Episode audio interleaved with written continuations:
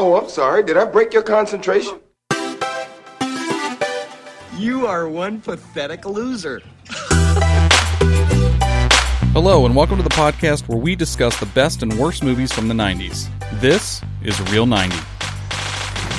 If you're gonna spew, spew into this. The First rule of Fight Club is you do not talk about Fight Club. What's your favorite scary movie? You can't handle the truth. Hello, and welcome to episode 9 of Real 90. This week's pick is The Fifth Element. But before we get to that, let's introduce ourselves. I'm Nick Prince. I'm Eric Hunter. I'm Ricky Galore. Holy crap, that's the fastest we've ever done that. I'm just going to take initiative now. Forget about you guys. I'm just going to do what I do. Just Are you going to be the big dick? Going. You're going to be the big dick? Well, I mean, you know, you are what you eat. Eric so- Big Dick Hunter. Hey. What? What? Strawberries. Strawberries. I don't know about you guys, but I have not watched any movies this week. That's because you're lame. I am. I, I was catching up on uh, The Walking Dead, and uh, and Mad Men started back up a couple weeks ago. So and uh, Game of Thrones. So I've been watching watching TV. I've never seen any of those shows. Really?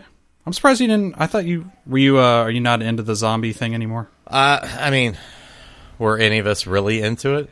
Uh, I No. I wasn't into it, into it, but I didn't mind watching a zombie movie here and there. Walking Dead's really good. Well, like, I mean, I get into, like, the George Romero and uh, the old school zombie stuff. Right. I mean, some of the hokey 80s or even early 90s zombie stuff is fun. Um, I, I just for some reason, I, I the first season really turned me off to Walking Dead, and I heard it got better and blah blah blah. People say the comics are better, and I know it's Frank Darabont, which is a good writer, at least the first few seasons. But yeah, I just never never got into that. Never got into Mad Men. But I'm in the same boat, Nick. I was watching um, House of Cards with my girlfriend. We finally got through season one. Oh, yeah. and then now are in season two. Because you had to start that over, didn't you? Like, weren't you almost finished with season one? Yep. no, no, I was done with season one. I was two episodes into season two. Really? And everyone's like, just wait, just keep on watching. It gets even better. And my girlfriend's like, I want to watch it. I think we can start over. And I was like, God damn. Is she the type that, I love you, but God damn. like Ashley does this? I don't know if Sam does this, but is she the type that, like, you've already seen it, but she'll ask you, like, does that does he mm-hmm. die? Does he or does he make it out alive? And I'm always like, just watch the movie. I'm usually the bad person that's just like, what do you think's going to happen next? Huh? Huh? Huh? I sometimes do that. I try to restrain because I know it's not as fun, but yeah, she she's pretty good about it. Um, movie wise, oh, I, we watched a documentary, um, which is pretty interesting if you guys haven't seen it. Released in 1990, called "Paris is Burning," and it's about the drag scene in New York City from about like 1984 till about 1987. It's uh, it's pretty it's pretty cool documentary. It tugs at your heartstrings, and it's pretty interesting to see the subculture that I never knew existed. Was that your pick? No, no, my brother. Well, so the three of us, my brother, my girlfriend, and I, we watch uh, pretty religiously RuPaul's Drag Race, and Oh, RuPaul yeah. being uh, real, real fun, um, being a great character, and all the different things and sayings and things they do on RuPaul's Drag Race harken back to Paris is Burning. A lot of verbiage that they use. So my brother's like, you should see this. This is a template for a lot of what n- new drag queens kind of live their life. Hmm. Hunter, what did you watch? So am, am I seriously the only one that's watched a movie this week? Yeah. Wow. You are. I mean, I've watched, I've watched a couple things. Like I watched American Gigolo with Richard Gere, but I had seen that a lot. I didn't watch anything like new. I didn't Uh, Netflix or Amazon. like I was thinking search. back on of any movies that I watched, and I think I was I went too far back. I was like, oh, I watched this, and I was like, oh, that was for last episode. I can't bring that up again. I mean, you can. I mean, I just think you're a loser. You could lie. But no, to get back to the uh, the wife girlfriend thing, um, Sam's Sam's uh, fantastic at not realizing she's watching a movie she's seen before. so yeah. She- so she she feels like she's a psychic. yeah, well, no, like we'll we'll be watching it, and she'll be like, "Oh, what are we watching?" I'm like, "Oh, you know, we're watching whatever." She'll be like, "Okay," and then she'll watch it, and then she'll, she'll start playing on her phone. and she'll watch a little bit more and she'll play on her phone. She'll be like, "Well, what's going on?" And I'll explain it to her. And then not even halfway through the movie, she's like, "Oh, I've seen this before. So and so dies, and so and so's actually a robot. And he's got tank legs, and this dude's a prostitute." And I'm like, "When did you watch this?" Has she ever done it to a movie that you haven't seen? Oh yeah, Oh, really? Yeah. she's ruined the end of it? yeah. And it's a big, it's a big triumph for her when she's watched a movie that I haven't seen yet. So I was going to say, yeah. yeah, that's uh, yeah. So I think that's a little bit worse. Is it the same MO by the end of the movie? You're just like, you just ruined this whole movie. Like you've see, obviously seen this. She goes, oh yeah. Hmm. Does she like shrug it off, or she goes, "Oh my god, I can't believe I didn't remember seeing this. I remember I saw this, blah blah blah." Or she just like, Yeah, hmm. she's very nonchalant about nonchalant about it. So just walking away as you're sitting there, just like, well, I'm just oh, like, You've well, ruined it. I just got done explaining this movie to you, and you've already seen it. You played me like a fool. yeah. So usually at that point, I'm like, fuck it, I'm just gonna read a read a book or something. Just to forget. So she plays on her phone. Reading. You read a the book, and the movie just goes on. yeah, or I'll fall asleep, Yeah. or uh, you know, And the whatever. band plays on. Uh, but I I watched uh, the Fantastic Fear of Everything with Simon Pegg. Parts of the movie are just funny, just by the way that it's written. Like the dialogue's funny, the the back and forth between characters. Um, Right. And then there's a lot of jump scares and like some really creepy imagery, like super hardcore horror stuff. Um, he's a writer and he's he's researched uh, for like two years of all these serial killers and stuff, and now he's made himself paranoid and gloraphobic that somebody's out to get him. Um, and he carries around this knife with him throughout his house because he's afraid that somebody's gonna creep out of the shadows and kill him or whatever. So, Right. like he does very, like he constantly talks to himself and just says the funniest things and then like he'll there'll be a, a shot where he's like taking a piss or something and you see the long hallway behind him over his shoulder and then you see like this creepy shadow walk across and it like slowly pans back to him and he's stopped p- pissing and he's just got the, the like the wide-eyed uh look on his face like it's a it's a it's a weird movie Is it with his, uh, who's the guy that did uh, Hot Fuzz and Shaun of the Dead with him? Nick. Um, oh nick frost no he's not in it It's not, so it's not one of their collaborations. No, um, there's a the yeah the main girl at the end uh, is an Indian chick. She looks super familiar, but I can't remember what else she's been in. But How old? How old is this movie? uh, it's recent, I think. 2012. Is it- I'm looking yeah. at it right now. Oh wow! Because he just came out. Well, I guess it was.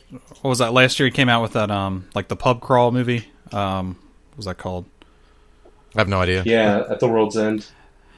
Yeah, at the World's End. Oh, that's with. I think that's another The of world's his. end. Yeah, yeah, yeah. Yeah, I think that's Egg. You're right though. Yes. that's That's the uh, supposed to be the the last one. Yeah, that's Edgar Wright, Nick Frost. right. All right, should we go to commercial? Is it commercial time? Commercial.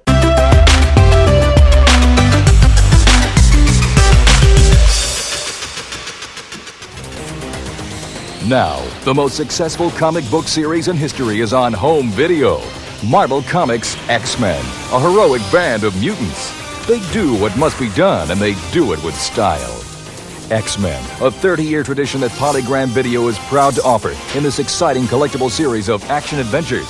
Featuring the characters you've grown to love and admire as they do battle with the forces of evil. Keep your eyes open for these and more X Men home video adventures. And team up with the coolest mutant crusaders in the known universe. Now, you can collect all the titles in the original X Men series from Polygram Video. The one and only X Men.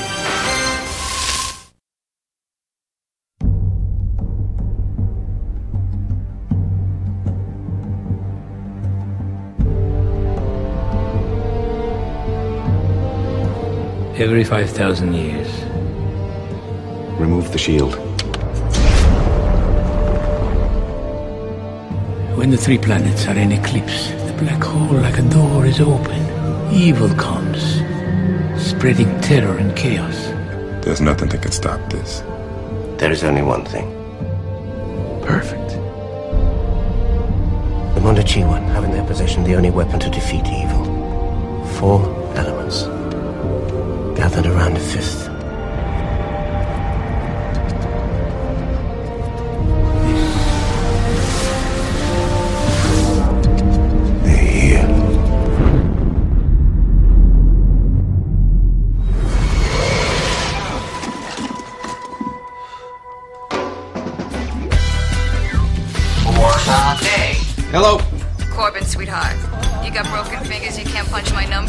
Hi, Mom.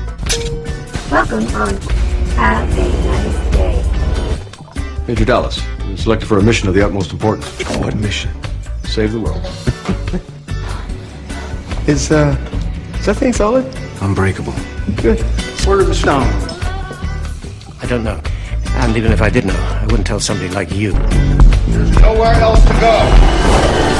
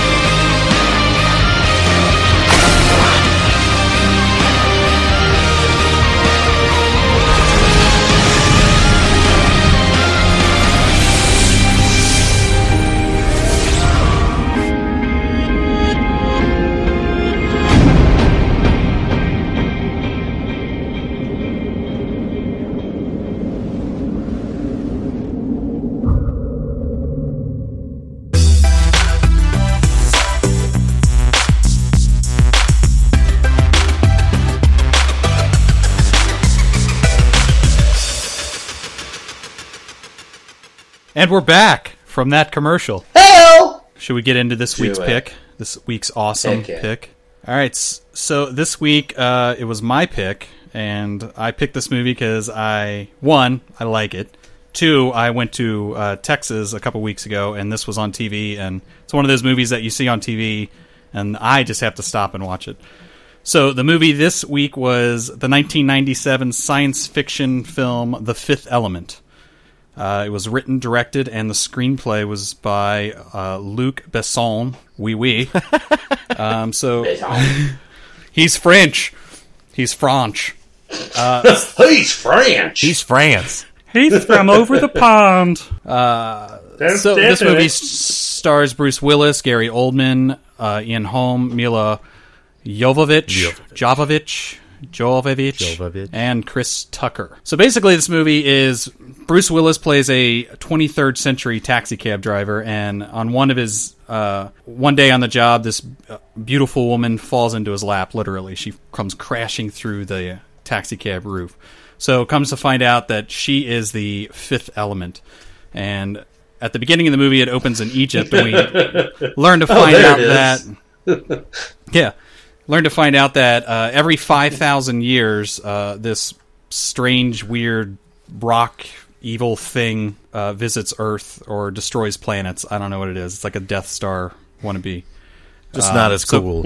right, so not as cool. So go back to the 23rd century. We have Bruce Willis, who plays Corbin Dallas. Uh, he has to work with Lilu, who is Milla Jovovich, and a priest, uh, Ian Holm, to find the other four elements, which are stones, earth, wind, and fire, and get to the temple in Egypt and stop the evil. It's pretty cool. I put this as one of the movies that you probably Yeah. shouldn't like because it is a bad plot, a bad story. Um, but Is it though? uh, I mean, if you look at it, I mean, the dialogue is very witty. It's very like uh, sla- slapstick. so there's not a whole lot of meat to the script, I don't think. But I think I put it in like uh, like a No. movie like um, Demolition Man. Horrible movie, but I like it. I'll watch it. Uh, Trim. I love Demolition Man. What's wrong with Demolition Man? Of course you do, Hunter. No, of I'm not. you I'm not saying I hate it. I'm saying it's probably one of the movies that you shouldn't like. It's a. It's like a guilty pleasure, like Anaconda, maybe, or Tremors. Those are movies that I would put on the list that I, I do like, but the majority Well, of people I'll say don't this. like. You'll say, Well, no, see, I, that's where I disagree. Is I mean, I, I, I agree with everything you just said about it being a guilty pleasure, but I, I made a, a bet with my brother that I was like, I bet you on Rotten Tomatoes, this has probably an eighty percent user like, and probably around a seventy or sixty percent critics. And we looked it up. It's seventy one percent of critics like it, and eighty percent of users like it. So I mean, it's like this is a movie where like my brother liked it, like Shay liked it, where uh, it tanked at the box office because it cost like a Yeah. hundred million to make. But people, this is a guilty Yeah. pleasure. People love it. Yeah, movies like this are Yes, comfort food. Yeah, that's a good way to describe it. Yeah, I, I really enjoyed the movie. It's a fun movie, and like I said before, it's one of the movies where I watch on. If I catch it on TV, I just have to watch it. But funny enough, I do not own this movie. I uh, watched it on. It's on. It's on Netflix, weird. so I caught, I watched it on Netflix. But this is just the ones that I haven't, which is weird because this is the one that would be like two dollars at a half price books, or I think you can get the Blu-ray for like nine nine bucks. Oh, totally. They're handing them out for free on the street definitely one of corner. those movies where that bl- where the Blu-ray, the Blu-ray and the uh, the DVD special edition probably have Oh yeah, twenty hours worth of material of supplemental footage and storyboards and behind the scenes making of. Did it bother you guys that so many different things look? That's like fun because I was listening to some Star reviews, um, and the, uh, some people compared it to, well, they it was kind of funny. They were like the '90s Star Wars, even, Are they? Are the yeah. the prequels. But that's one thing that's Right. neat about the movie is I didn't I didn't think this movie felt dated Well, I mean, at saw all a lot of because just the effects were very good Because it's in Right. the future. But they, it wasn't like a cheesy. Uh, like the effects weren't dated to the, the 90s. They they felt as if a movie like this could come out today. They used Right. great CG. They used actual miniature models um, for a lot of stuff. Well, we dog on a lot of the CG. At least if you watch our video, our May the Fourth video for the prequels, um, we dog on a lot of the CG that Lucas did because some of it doesn't even look that good. I think the CG looks pretty decent in this, but I think that's what ultimately hurts the story because it was all very much look at this, look at what we can do, just a hodgepodge. Like the buildings at the buildings, the um, the spaceships at the beginning. Once we've gotten to the 23rd century, look almost identical to Star Destroyers. And then there's a couple little things here and there throughout the movie that I picked up on. But then the one that smacked me in the face was the um, like the general's assistant, the woman when they go to meet Bruce Willis, straight up has. And I wouldn't be surprised if they had, the model builders went back and, I mean, why not copy off Star Wars? That's clearly a very successful movie. So why not do the Star Wars ship or do or do like an Enterprise ship? So I'm not surprised that they would match those. What do you guys think about? Uh, one question I had is so this the Mondo Shilran, which is the like the big turtle-like fat aliens at the beginning that come in the tomb that are protecting the stones. I've always wondered what what does Earth provide to them that they protect Earth? Why are they the guardians of Earth? Because they took the stones and they said when in 300 years when this comes back, we'll be back with the stones to save the planet. So I always wondered what do you guys have any theories of what Earth provides to them? Or are they just like a peacekeeping alien society that jumps from planet to planet fending off this evil? Yeah, they probably just took pity on us because we're frail, Right. and we don't live that long. No, seriously. I mean, why do you think they got those giant mechanized suits? It's, I mean, not only does it provide, well, more than likely provide, you know, everlasting life and superhuman strength, but they're also scary as shit. Right. You know, like yeah, they're kind of dumpy looking, but they're larger than life. And if we saw anything Right. like that, regardless if it was scooting around like a snail, it still would be terrifying. So I think they probably just took pity on us because we're frail and Right. we don't la- live that long, and we weren't very intelligent. because I was always curious, like when Lilu becomes constructed, because they find that like when they come back in the 23rd century to save the planet, um, they the the uh, whatever they're called, the Ma- Megadors, Megadors, the evil alien race, they blow up the sh- Mongoloids, whatever they are. Um, they blow up the ship, the Mongoloids, and they find that one piece of like arm or whatever, and there's enough cells in it to re- to clone her. So why is she in a human form? Wouldn't she look like an alien? Yeah. Or do you think that's what they look like under those suits? They just look like humans. Yeah, I think that's what they look like under the suits. Right. Yeah. I mean, they're of a higher intelligence and strength. They look like humans, but they're obviously not. You know what I mean? Like, yeah. I mean, if anything, you could just say that they're a bipedal form. You know, they're humanoid, and that's only we only refer to them as humanoids because we are indeed humans, and we anything that looks like us, we deem humanoid. You know what I mean? right. Strips down all the time. Yeah, she's fucking hot too, so that doesn't hurt anything. I don't know, like when I I used to watch I like I watched this movie back when I was a kid and I mean it was like I liked it because it was just fantastic and fast and you know, sci-fi and it was just those things excited me. And when I went back and watched it again Like, there's a lot of really deep stuff here. Like a lot of like as Corbin Dallas, you can relate to because he's got the the the shit in job and uh, you know his mom nags him and stuff. Like one of the things I thought was interesting was when his general comes and says, you know, we want you to save the world, and he asks, why'd you pick me? And he was like, well, you know, you have the most medals of your entire Right. battalion, and you're an expert marksman.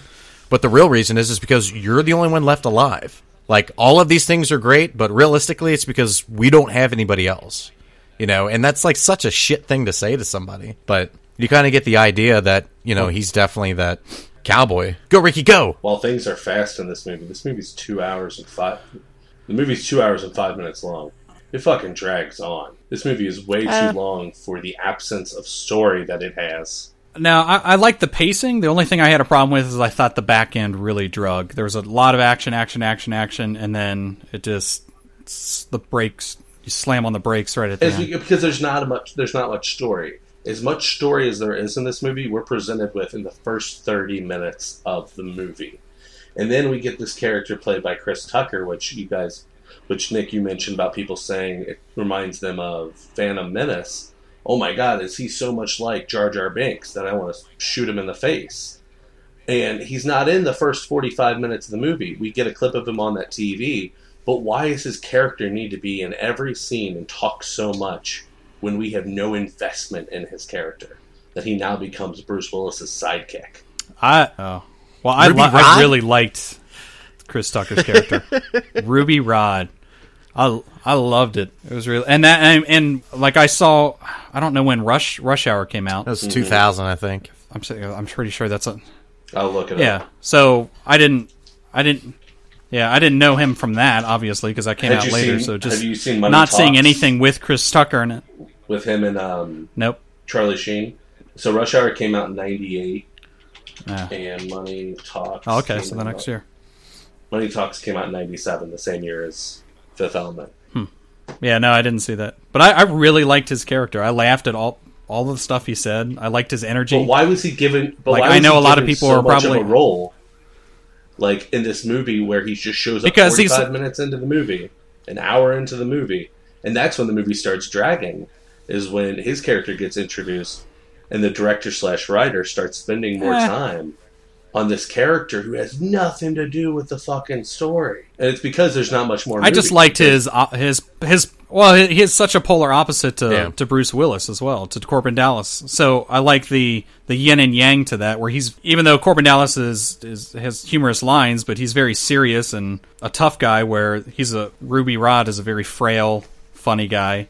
So I just like so the, I say, the opposite. if you're going to have him, two characters. have him in more closer to the beginning of the movie, because we're also we get multiple phone calls with Bruce Willis talking to this guy that I guess he's maybe in the army with, Fingers, who we spend time on the phone with him for exposition, but we never see him. Well, he's the. I think he's like the uh, the owner of the cab company, or he works on the Right. cab. Because after he gets the cab all shut up, he Right. calls him and he's like, "Where's my cab?" And he's like, "Hey, hey, hey, I'll bring it to you. I'll bring like so." I think he's just the owner of the cab Yeah. company. I don't think he was a military friend because he said before that Well, everybody died from his unit. about knowing his wife, right? But I mean, they just had they had a relationship that we spent time on hearing about, and then never saw the character. Gary Oldman and Bruce Willis never meet each other in this movie. Right. I think that's pretty Gary Oldman's interesting. Got a weird Southern accent. You said Gary Oldman's. You like his character, Zorg? Nobody knows who you're talking to. I was talking to you, Eric. I thought oh, you said that his Oh. no, character no, I was said very interesting. Sorry, no. th- I think the, the idea that Zorg and Corbin Dallas never meet face to face, even though they're the protagonists and antagonists in the same movie, but they're they never meet. Like I think that's that's an interesting idea for a story. And they don't even know of each other, right? Well, the, ideally, you would think that Corbin Dallas knows of Zorg because Zorg Yeah. was the one who owned the cab company that he worked for. Because at the beginning of the movie, he he tells his assistant to fire one million uh, workers, and Corbin Dallas happened to be one of those one million that get Right. fired. Oh, Yeah, I don't think so- I ever found that connection. Huh. He um, he knows He gets- of him, but he I don't gets think that he message knows from him. while he's eating the Chinese. Yeah, when he's getting eating the Chinese dinner out the back when his window. Right? Yeah, I saw. You gonna read that I saw. letter?" Yeah, I saw He's that he got "Oh, fired. I just didn't put the relation that Zorg was the one that fired him. Yeah, indirectly. Did you guys know that this that the screenplay was written by the director when he was in high school? Yeah, I read that in the trivia on IMDb.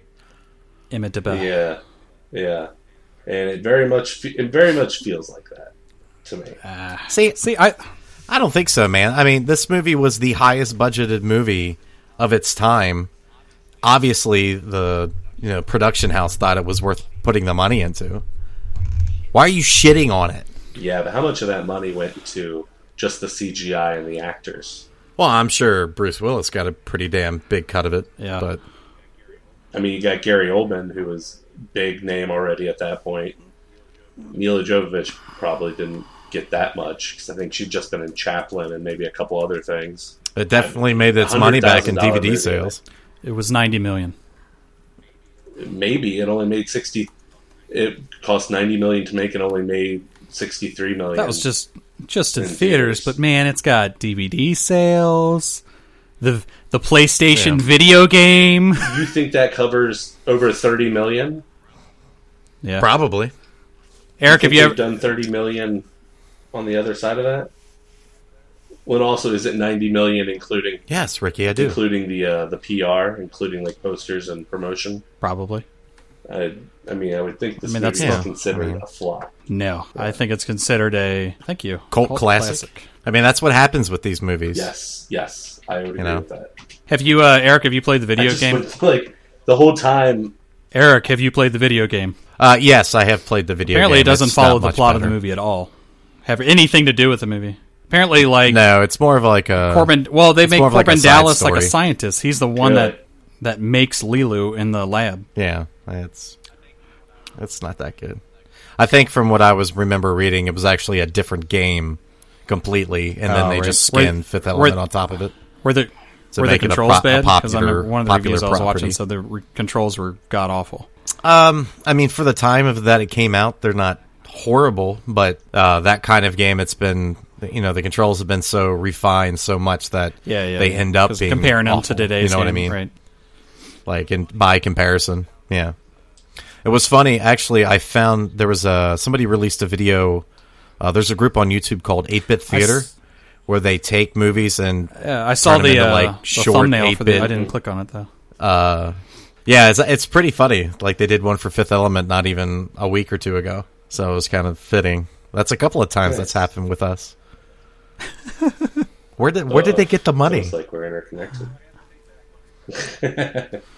so I have to take back what I said about this movie being a commercial flop.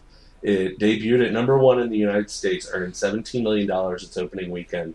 It went on to become a box office success, grossing over U.S. 263 million, almost three times its budget of the U.S. 90 million. I Apology accepted. Saying that it probably was a flop, but I will be supported by I will be supported by Chris Tucker's performance as Ruby Rod. Also polarized critics. He was praised in the Los Angeles Times in Time, who called him the summer's most outrageous special effect. Joe, though Josh Winning of Total Film singled out his performance as a low point of the film, ranking it number 20 on his 2011 list of 50 performances that ruined movies. Well, that was actually one of the things I was going Yeah. to mention because you were wondering why he, you know, if this was going to be a, you know, polar opposite kind of a buddy cop thing, why he wasn't at the beginning of the movie. I think one of the reasons why, at least for me, mm-hmm. especially why I like Ruby Rod so much is because he's only in it for a short amount of time and he makes a very big impact. Could you imagine if he was like that for two hours? That would be awful. Oh yeah, thank God it's not. It's just I wonder why the camera starts giving him more focus. I mean, I can kind of get it if his character was still there, but it was still kind of background or with group scenes. But like we straight up get scenes of just like him and like him with the stewardess, him with his three cronies that follow him, and it just it feels like to me if I was editing the movie, those are easily scenes I would have edited out. Well, Luke get Luc to the Besson would have said, "Put those Where, back in." Like Nick mentioned, the movie starts to drag. Like him. Don't just spit on my film. This is my movie. I had this movie since high school. You guys want to hear what Shay had Oh to yeah, say? let's hear what Shay has. Oh, to say. look at my film. Love it. So here's what Shay had to say. Eric was wrong last episode. Just Oh, general, wow. you're just wrong. That's it. That's all I said. No, I'm kidding. Uh, I own the movie because I love it. Uh, I love the movie. It holds up, except maybe for the Dark Crystal style me- mechanical bird. So yeah, we talked about. Favorite line is pretty much anything Milla Gavoyev, Gavo- Gavo- Gavoyevich? Gavo- whatever her last name is. Uh, Jovovich says, like, please help Yeah. or multipass. Uh, she's just super hot, and then you add an accent on top of it. I imagine at this point in the email, Shay is probably rubbing himself. Uh, other favorite lines are IE's light and Chris Tucker towards the end after the kid gives a loud cheer. What are you screaming for? What's wrong with you? Every five seconds, it's bomb Yeah, or a boom. That's a good line. I, yeah, that is a good line. Uh, I give the film 3.5 out of real uh, 3.5 out of 5 reels, which I don't know what that means. I thought we were doing thumbs up or thumbs down. Uh, for pure sci-fi entertainment, Gary Oldman and Bilbo Baggins. It lost 0.5 star because of the horrible robot birds. Best scene is the opera music montage mix with the fight scene. I agree. Uh, also, all, also, well, the other part where they reveal the shield and she's Yeah. butt ass naked. That was pretty good too. Um, also, so this is a pretty good point. Also, this is episode eight or nine. What Nine. episode is this anyway? Okay, episode nine, and we've watched three movies already that have Bruce Yes. Willis in it. This has easily become the Bruce Willis podcast. Our sponsor tonight is Bruce Willis. Yeah, we need to change Head that. Shining. Uh, and finally, he says uh, it's another movie from the 90 that, 90s that builds a current star who's only in it for five min- minutes, Luke Perry, which only appears at the very beginning of the movie, but he is on top billing on IMDb for it. Uh, and then he says, sent from my iPhone. Hmm. I don't know what that means either. What was the Well, last thank part? you, Shay. Sent from my iPhone. It's an iPhone. Is that like I don't know. Google?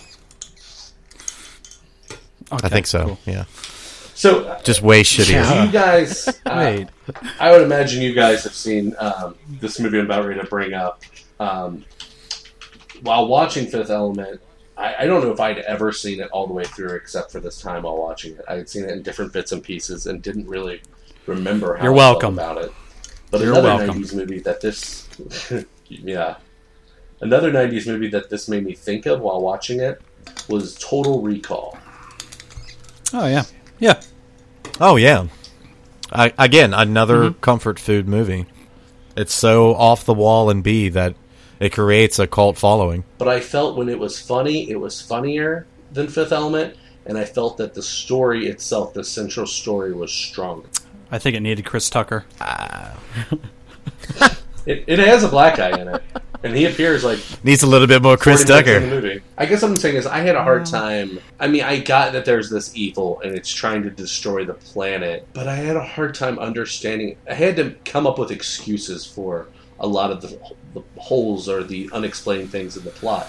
Like I had to come up with the excuse that for the entity planet that would destroy Earth was that it was like a Galactus, even though we had no other examples of it destroying other planets. We just know it's always trying to destroy Earth for some reason. Well, every five thousand years. So I kind of took it to that. It's moving around the whole universe, and these creatures are battling it. Like I, I kind of see that maybe they have these these stones and this this element thing on several other locations throughout the universe. in just every 5,000 years. Oh, like there's multiple fifth elements. Right. This and- is their maybe this is like one of their soul per or or eons ago. This they became enemies, and now they've just been battling ever since. So they're like the But only every 5,000 years. only They have five to thousand take a- only only to take a five thousand years on Earth. Right. Right. right, So but it could be happening every hundred years somewhere else. But so then, every no matter what they're doing, every 5,000 years, they got to take a break and try to destroy Earth where they've been unsuccessful. Yeah, according to the uh, the hieroglyphics. So every 5,000 years, but but so the thing said, like at the end of the movie when they destroy or whatever, like the planet's dead, we're good, we're saved. Is that only for another 5,000 years? More Yeah. than likely, yeah. That's not said, but yeah, I mean, Or maybe there's multiples of this. Maybe this is just one of them. Because as as you saw, like it, it froze in in place, Like- almost like a moon. So maybe that's where. Yeah. Maybe you could just you could play like the maybe the what's where the moon came from. That was an that was another evil enemy or something. That was five. All right, all right. Delete that part That's out. awful, Ricky? Nick. That's really bad. Yeah. it seems, seems Nope, keep it in. Nick's crazy. Seems pretty loose to me. You're pretty. It seems like to a me. lot of things didn't get explained and were pretty well, pretty well glossed over. Like, what's the shit falling from Gary Oldman's head when he has that one phone call with the planet? Yeah, I think it's just the pat. I figured Yeah, it was looked like blood. Was it? It was black. Yeah, it did. And then the same it? thing Yeah. happened to the general at the opening scene. It did because it happens. So I think it's just it happens force- earlier. Yeah, Yes, it was It blood. There you It was blood. yeah. He's basically just squeezing your brain. Huh. And he's able to make To he's a- able to make phone calls and squeeze people's brains, but he's unable to stop all this other stuff that happens. Well, he collects all the satellites in the universe. Yeah. All I'm saying is, is that you're bashing a, a ninety million dollar budgeted movie, and then you Wait, wait, defend wait, wait, wait. Phantasm wait, wait, Three. wait, so wait, okay. Here, I'm going to go with that argument of what you just said. It's bad for me to bash the high. Uh, Can I already budget- rebuttal your What- argument? Because I know what, you're going to what am I say. gonna say? That big budget movies are what matters, No, no, no, no. and those are the I'm best say ones. Superman Returns. What are your feelings about that? That's not a '90s movie. That's that's bad writing. It's just bad Right, storytelling. and that has the biggest. That has the biggest budget. That's also not a '90s movie. Thank you, Nick. time. That's great. I'm happy for it. You, you, you said about That standing is a flop. You said about standing up for a big budget movie. Right. I already answered your argument for you before, and then Oh. now you're just repeating yourself. Okay, It's kind of okay. silly. I actually think Superman Returns. That's all I'm saying. I think Superman You Returns. want to talk about stupid shit and Phantasm Three? Chris Tucker. Ooh, I will take Phantasm Three That's any not- day over Fifth Mm. Element. wow. At least Phantasm Three wasn't two hours and five. Talk about Yeah, me having a bad movie nonsense. taste. I wish it was longer. Oof. What? Yeah, No, it was longer. Right. I wish it was longer. It's a bad. Like there's bad dialogue. I don't know. Yeah, I. Is there? Yeah, like I. I just. I. Are you really upset because it doesn't have a quadruple shotgun in it? Is that why you're really yes, upset? If they would have had a quadruple shot, There's way better acting in this than there was in. Phantasm 3, that's for sure. Figured. Well, there should be. You spend ninety million dollars. That's not true. Look at Superman Returns. Oh, Eric 10, Ricky Nothing. There's good actors in that. You're gonna say Kevin Spacey's a bad actor? No, there's good actors, but not good Wait. acting. Big difference. Even Kevin. And you're saying dude, Fifth even Kevin Element has Spacey was kind good of acting. Yeah. But wait, you're saying Fifth Element has good acting? Yes. Really? Yeah, but- all the bad overacting that occurs, But it in works in Fifth this Element, movie. You're standing up for its its acting chops. Yeah. Is it because it's a bad script though? It's not. It's not the best, but it's definitely better than average. I just I don't agree. I, not my cup of tea. Thumbs up. Fifth Element is. I will never. I will never Well, when we- watch this movie When, again. when we do our Oh, rewind, that's I'm going to pick it again. Yes, you will. Sooner or later. no, no. Nice.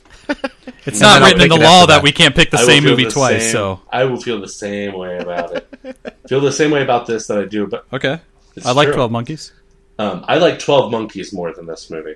Do you like it more than Fifth Element? I can't compare the two. It's two different yeah, movies. but I'm just talking They're about two the different kinds of movies, though. No, like it. If you had to pick, if you had to watch one of the two movies, we talked about this last week when we were talking about what's your favorite baseball movie and how would you just put it on a rank. I would pick Fifth movies. Element then because I, I that's to me that's I, I would I think if I had to It's more of a feel that good. and I think I would rather watch a comedy than like Twelve Monkeys. Which I'm not putting down Twelve Monkeys at all. It's a great film, but if I had to pick between Yeah. the two, it would be Fifth Element just because of Absolutely. the, the lightheartedness of, to it. You think Fifth Element has a lot of comedic moments? Yeah. Like you, It's an easier watch. you think it's Fifth Element is funny, like funny, like Yeah. Lethal Weapon, or Does it Funny not? like a clown. I don't think so. I thought there was a lot of boring doll moments. like, what would you compare? Like, if you're trying to sell someone who's never seen it, what what movie would you compare it to? Uh, Die Hard in Space. what? It is Nice. just because it has good. Bruce Willis and he I fires a weapon. And All right, because all right. Bruce Willis isn't No. a good actor, and he gives. But here's a Bruce portrayal- Willis line that was in the movie. Well, I should say a Die Hard line that was in the movie. Uh, crap, I lost it. Uh, shenan. Oh, no, that's not it. Something along the lines like if you want to, we can play it soft, we can play it soft. But if I'm you want to play it hard, we'll play it hard. Like that, I could see that that line being in a Die Hard film. Well, you also know know that Bruce Willis ad Right, quite so- a few lines in this movie. That's that probably was one of the ones I was ad libbed and one. So I mean, that's that's not a that's not a big stretch. Yeah, that's not a big stretch to say that things that he's comfortable saying are, is something that he would say in this. Right, but he he is the j- he is the Die Hard in space. Oh man, if you sold that to me and I watched this after loving Die Die Hard That's one fine. through three, No, that's fine. I already won. You watched the movie. You said just to get somebody to watch it. I don't care if you like it at the end. It's like I already got your There money you go. once. I would never watch this movie again. Hey, it's No, Die I mean, Hard if in you space. think about it, it okay, is I'll very, check it I mean, out. but it is just a Bruce Willis action flick, so of course it's going to feel like his other action flicks. Took you that? yeah, I'm slowly starting to realize that Bruce Willis isn't that good of an No, actor. he's the same and thing. he's very like. He's got egotistical, one mode. like Yes. full of himself on every film Yeah. that he does. Like just hearing stories for like when like Kevin Smith was talking about it on Cop Out and just how it's either Bruce Willis's way or you're not going to do it. And he and he has the power to do that because he's a, a huge actor. yeah, Right. So if he's going to say no, I'm not going to do the line that way. Well, you're not going to. yeah, get he's the Frank Sinatra of our time. Well, and I mean, Right. the worst part is Bruce Willis is not going to be nominated for an Oscar if he keeps on doing movies like this. But I don't think Bruce Willis No. wants to be nominated for an Oscar. I don't think he cares about doing movies that challenge him as far as acting goes. I think he tried that. Well, I mean, at this point in his career, what's it I matter? think he tried that earlier in his career, and those movies flopped. So he's like, "I'm going to do what I know works." Right. and it's being cold and And I'm gonna cash my check in the Yeah. bank. direct deposit. All right, favorite lines. We already got Shay's. Um, Eric, what is your favorite line from the movie? Yeah, the uh, Yeah. Ru- Ruby Rhod at the end. That that's the whole the same one that Shay had with the you know with the it's all there's always every five seconds there's a bomb or a boom like that. I laughed out loud LOL. just once. So it was just one of those. Ricky, what was those. yours? A chuckle. Nick, Um, uh, and, and it's very much like a Die Hard line, and it was ad libbed by Bruce Oh. Willis. Was I speak two languages, Right. Yeah, that's a good one. good English and bad English. I speak English and bad English, um, which he he ad libbed. Which, like you said before, I mean, I totally. You pull that line out and you put it in. John McClane when he's over in Russia or something, or speaking to Yeah. Germans, like it it plays. It Willisism. makes sense. It's Uh, totally. I already said it before, but uh, I actually found Nick. it now. It says, "You want to play it soft? Release. We'll play it soft. You want to play it hard? Let's play it hard." So another Bruce Willis style line. Um, what's that? Yeah, Willisium. Willisium. Will- Willism. Willisism. I said Willisian. and we all Totally. Do you guys out. think this movie? Uh, So, does this movie hold up for you? I, I think it does. It does. I don't. I uh, just the the effects, the uh, and all the CG. I think holds up. So this movie doesn't feel dated to me, and it's uh, like I said before, like a guilty pleasure movie. Um, may not have the best story in the world or the best screenplay in the world, but uh, it's very enjoyable to watch, and I'll definitely stop and watch it if I see it on TV. And I will work to go get this movie and find it cheap and buy it. Oh, of uh, one one funny Work. thing I or not a funny thing, but a, a little note about the uh, the Blu-ray copy. This was one when this was when Blu-rays were starting to come out, so this was on Sony's line. This is one of their introductory titles to show what Blu-ray could do. But the Blu-ray quality of the Fifth Element, the first rendition of it, um, didn't look much better than the DVD, so they scrapped it. But you can actually still find those copies out there. But they did uh, a year later or so re-release it, re- digitally remastered. So the digitally remastered ones are the one on the back. They say like Dolby surround sound. They have a little Dolby logo. But if you find a Blu-ray that doesn't have that, it's one of the original ones that were uh, taken off the shelves. Saw that in one of the uh, YouTube reviews. I'm sure people are paying paying extra money to. get Oh, I'm those. sure you get the- probably, even though they're just Right. as good quality as the DVD. I hardly ever buy a Blu-ray. the rare. Yeah, I only I um I get Blu-rays when they come with the DVD. a collector never stops collecting. Yeah. I figure if it's around the same price, what's it hurting? Um, Hunter, does it hold up for you? Yes. Cool. Well, that that was uh, this week's episode. Uh, Wait, sorry, we're, we're out of time. I thought it held up. Um, I actually do think it holds up. I think, I th- I think the special effects uh, they're pretty decent. The only thing that doesn't hold up for me is is a bad to me what I think is a bad script, even worse and less focused than some of the 1940s or 1950s B movies that I think it's trying to emulate. Um, I think they put a lot of weight on the these five elements, which kind of go unexplained to what their importance is, except for they're the five things you need to live: love, humanity, earth, wind, and fire. Um, but besides that, I think visually you can show this movie almost in any decade, and it holds up. It'd be weird if you showed it in like the 40s. Rating. Oh, sorry. I thought. ah, spaceships. Well, I mean, there's spaceship movies in the 40s. The color would be weird. True. True. And and Bruce Willis would be weird. Yes. And I guess technically, so would Chris Tucker.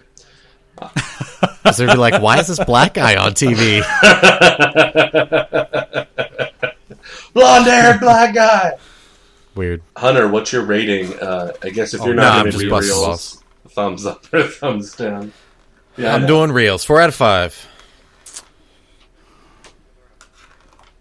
Man, Well, same as A League of Their Own.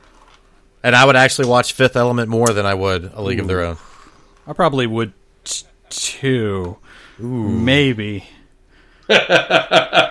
Because now you're comparing like a comedy and a comedy, so it's like, do I want the slapstick comedy or like the? s- Or do you want sci-fi? Uh, it's a sci-fi comedy. I would definitely Fifth put it as a a sci-fi comedy? Yeah. Because I laughed at it, Ricky. That's why. Because no. You're an Ooh, idiot. we're not doing half reels, What do, right? what do you rate it? All right, three and a half. Th- Yeah, you can three do and a half reels. I, you can do half reels, yeah. Three and a half.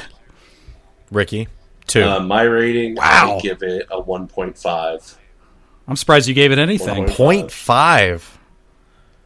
No, uh, Just no, why don't you go all out and just say no reels? 0.5. No, I mean, because I finished So it. no, I can't. Because there's much. you- because you feel- unlocked, you like feel guilty, don't you? Theater 2000, where they talk about that. Where, where no, I feel guilty that I had to watch two and a- two hours and five minutes of it. I think I do think an ed, another edit of this cut, getting it down to an hour and a half, would help it exponentially. Eh. And I would be interested to find out if there is a shorter cut of this movie that someone has done. I would just cut out all the president. if it does 'cause I don't, it or not. president scenes because that guy's that guy's a horrible. The guy from Friday or Oh, whatever. so yeah, okay. Totally forgot to mention this. Totally forgot to mention this. This that's when I stopped taking this movie seriously. is when I realized that Deebo from Friday is the president The Federation of the United something. States Yep. or of Earth or whatever. Like that's yeah, that's when I stopped taking this movie seriously. I could just Like, take all ten those minutes scenes out. in. I'm like, Like, okay, we're just really- having fun now. just because We're he's so bad. yeah, he's awful, man. So, except for the scene with the priest and Gary Oldman, that's a cool scene that you always, um, by destroying something, you employ and keep other things important, like those little robots, which look like from Star Wars. Um, you could probably cut out mm. Gary Oldman from this movie and probably still have the same movie because most the most villain that you see is the entity Yeah, and those other yeah, I could say you could you could cut Gary him out. Oldman I don't think you guns because if you as long as you just have the the Mogalors, Meg, Megalors, yeah, the evil aliens. the creep those You're a mongoloid. As long as you just Yeah. have them, I- it works. I don't think you really need Gary Oldman. You're a mongoloid. But how much crap did he have in his desk? Hmm. So we could cut Those out the crazy. president. Good lord! Gary Oldman. yes, that, that was a Lots. good. That's a see. That's I thought that was a funny scene, and the priest was like, "So what button do you push for someone to smack you on the back?" There's so many other great scenes. But when I'm analyzing a, but when I'm analyzing a movie, and I can already take out two what are considered big characters Or in the movie, so good the that the rest of it can hold up. when if I could go in and take out. come on, come on, Nick. There you As go. Story, as story goes, and I know you already said it doesn't have a strong story. Like it can be fun, it can be flashy, it can have action, but the story. I mean, yeah, it's a not very- good. As a storyteller, think I think it's I mean, you can good. boil it down like any other movie. It's good versus evil. Good wins, right? Die Hard in space. Never seen that before. For now, Oh, it's in space now. Yay! Space Die Hard. Die Hard in space. Who's pick All is right, I think we're up for Nice. um this. Wait a minute. So let's. Did we get Prince? Did you give your rating? Yeah, Your number rating? Three and a half. Did you do three and a half? Three and a half. Or two and a half? three and a half. Three and a half. Okay. Don't try to change it. Three and a half. So was that was that a three way three and a half? You gave three and a half. Hunter, did you get four or three and a half? Four. Did you just have a stroke or something? Okay, and then Shay gave three and a half. No, I Four. just forgot. Don't make fun of me. Oh, jeez. He's had a stroke on you camera. Again, Hunter. We'll put it on the website. Oh, all right.